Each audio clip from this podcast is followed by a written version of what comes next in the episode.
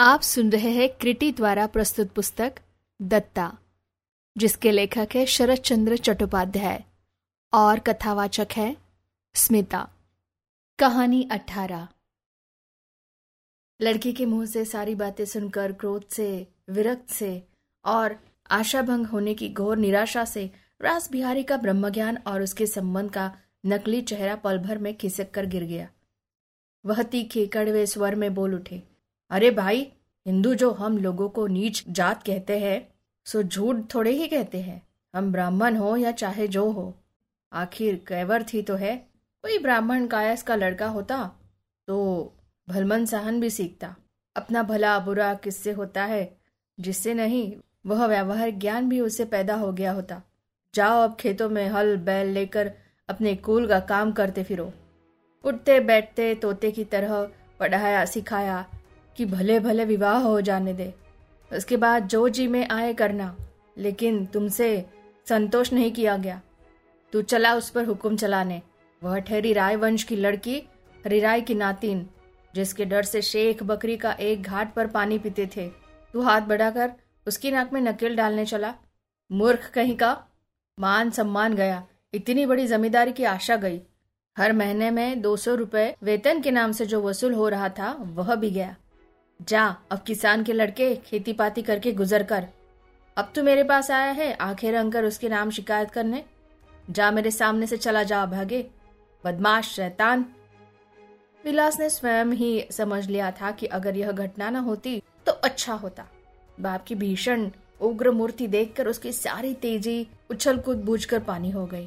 फिर भी जो ही उसने कुछ कैफियत देने की कोशिश करनी चाहिए वैसे ही कृत पिता तेज़ी के साथ अपने कमरे में चले गए। लेकिन रास बिहारी, गुस्से से लड़के से चाहे जो कह दे, लेकिन काम के समय क्रोध में जल्दबाजी करके काम मिट्टी कर देने वाले नहीं थे। आलस्य करके भी कभी उद्देश्य को नष्ट नहीं करते थे। इसलिए उस दिन वह धीरज धारण करके विजया को शांत होने का समय देकर दूसरे दिन अपनी शांति और अविचलित गंभीरता लेकर विजया के बैठक खाने में दिखाई पड़े और कुर्सी खींच कर बैठ गए। विजया के क्रोध की उत्तेजना धीरे धीरे मिट गई थी। वह अपने असंयत रूखेपन और निर्लज ढिठाई को याद करके लज्जा से भरी जा रही थी।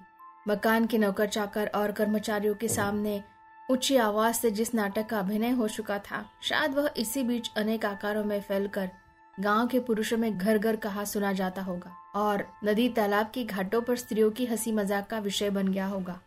उसकी बदनामी की कल्पना करके विजया फिर घर से बाहर ही नहीं निकल सकी। उसकी यह लज्जा, यह सोचकर और सौ गुनी बढ़ गई कि इस खबर का फैलना भी कहीं बाकी नहीं रहा है कि आज जिसे उसने नौकर कहकर सबके सामने अपमानित करने में संकोच नहीं किया, दो दिन बाद पति मानकर उसके ही गले में वरमाला पहनानी होगी। रास बिहारी जब धीरे धीरे कमरे में आकर चुपचाप मुस्कुराते हुए बैठ गए, तब विजया मुँह उठाकर उनकी ओर देख नहीं सकी। लेकिन इसके लिए उसने प्रत्येक पर प्रतीक्षा की थी। और जिन सब युक्तियों और तर्कों की लहर और अप्रिय चर्चा उठाने को थी, उसका कच्चा मसौदा कल से ही तैयार कर रखा था। इससे वह एक प्रकार से शांत बैठी रही। लेकिन वृद्ध ने उससे ठीक उल्टा सूर निकालकर विजया को अवाक कर दिया। कुछ पल चुप रहकर एक लंबी सांस भरकर बोले, बेटी विजया, सुनते ही मुझे कितना आनंद हुआ है, सो बताने के लिए मैं कल ही दौड़ कर आता। अगर गुर्दे का दर्द उभर कर बिछौने पर न डाल देता। लंबी उम्र हो बेटी, मैं यही तो चाहता हूँ, यही तो तुझसे आशा करता हूँ। उन सर्वशक्तिमान मंगलमय से केवल यही प्रार्थना करता हूँ कि वह मुझे सुख में, दुख में, भले में, बुरे में, जो धर्म न्याय है, उसी के प्रति अड़िग श्रद्धा रखने की सामर्थ्य दे। यह कहकर उन्होंने हाथ माथे पर लगाकर और आँख बंद करके सर्वशक्तिमान को प्रणाम कर लिया। फिर आँखें खोलकर उत्तेजित स्वर में कहने लगे लेकिन यह बात किसी भी प्रकार सोच नहीं पाता विजया कि विलास मेरे समान, सीधे भोले, उदासीन व्यक्ति का लड़का होकर इतना बड़ा पक्का कामकाजी कैसे बन बैठा? जिसके पिता में आज भी संसार के कामकाज का ज्ञान, लाभ हानि का विचार पैदा नहीं हुआ, वह इतनी सी ही उम्र में ऐसा पक्का कामकाजी किस तरह हो गया? क्या उनका खेल है? क्या संसार का रहस्य है? कुछ भी तो समझने का उपाय नहीं है, बेटी। कहकर आँखें मूंदकर उन्होंने फिर सिर झुका लिया। विजया चुपचाप बैठी रही। राज बिहारी थोड़ी देर चुप रहकर कहने लगे, लेकिन अति किसी भी बात की अच्छी नहीं होती। जानता हूँ कार्य साधन ही विलास का प्राण है। स्थान पर वह अंधा है। कर्तव्य कर्म की अवहेलना उसके हृदय में चूल के समान छुपती है। लेकिन इसलिए क्या माननीय व्यक्ति का सम्मान नहीं रखा जाएगा? दयाल जैसे व्यक्ति की गलती क्षमा करना क्या आवश्यक नहीं है? जानता हो, अपराध छोटे बड़े, धनी निर्धन का विचार नहीं करता। लेकिन क्या इसी से उसे अक्षर अक्षर मानकर चलना होगा? सब समझता हूँ। काम न करना भी दोष है। सूचना दिए बिना, गैर हाजिर रहना भी अन्याय है। ऑफ़िस का अनुशासन भंग करना भी ऑफ़िस के अधिकार के पक्ष में अपराध है। लेकिन दयाल को भी क्या? नहीं बेटी, हम बूढ़े भी हैं।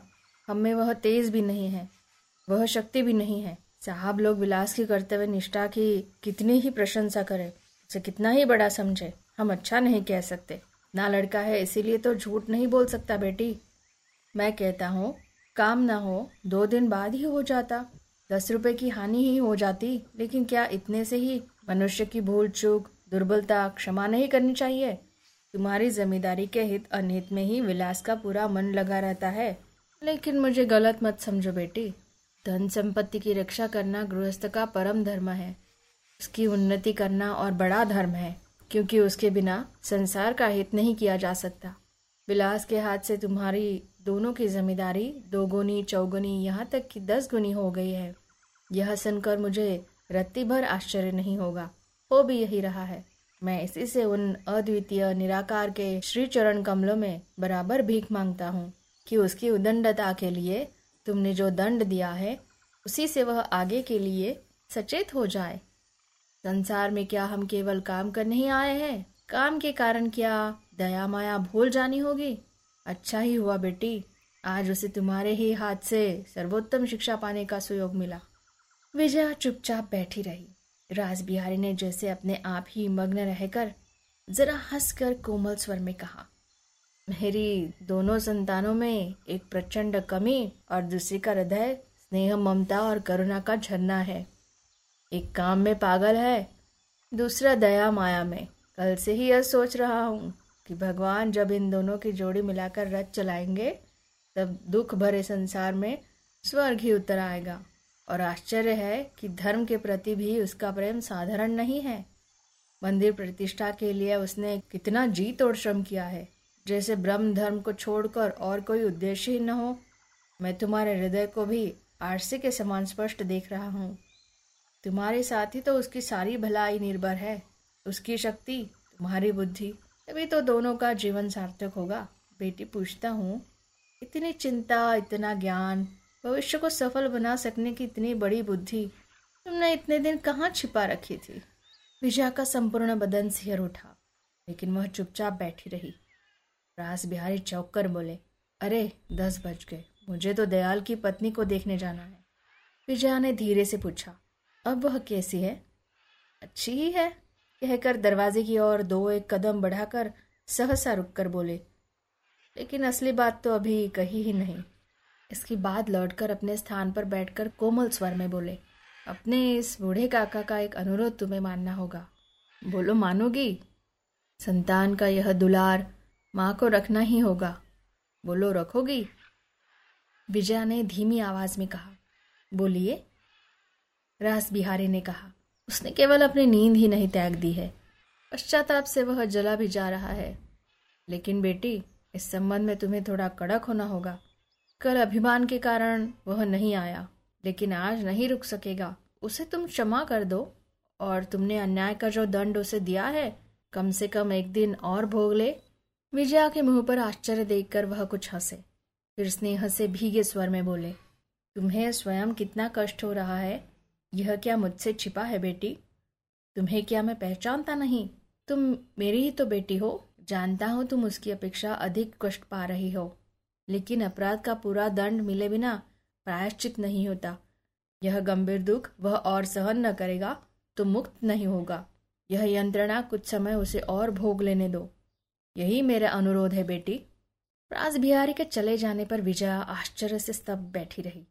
उसका विचार था कि विलास चोट खाकर अकेला गया है, लेकिन बदला लेते समय अकेला नहीं आएगा, और तब राज बिहारी के साथ उसे बहुत ही कड़े ढंग से बरतने का मौका मिल जाएगा।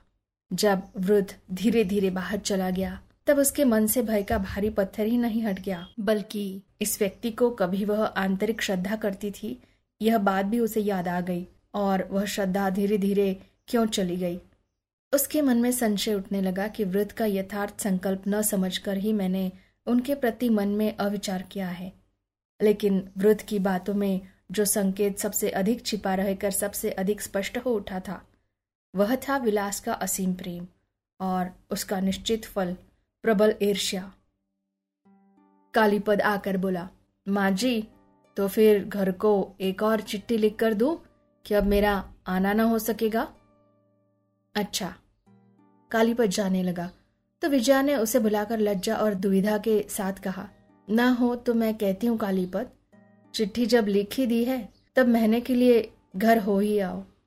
उनकी बात भी रह जाए और तुम्हारा भी घर जाना हो जाए। बहुत दिनों से गए भी तो नहीं हो? कालीपत चकित हो गया, फिर सहमत होकर बोला अच्छा तो मैं महीने भर के लिए घूम ही आता हूँ, माँ जी। उसके चले जाने पर अपनी इस दुर्बलता पर विजया को न जाने कैसी भारी लज्जा लगने लगी। फिर भी वह उसे लौटकर मना नहीं कर सकी।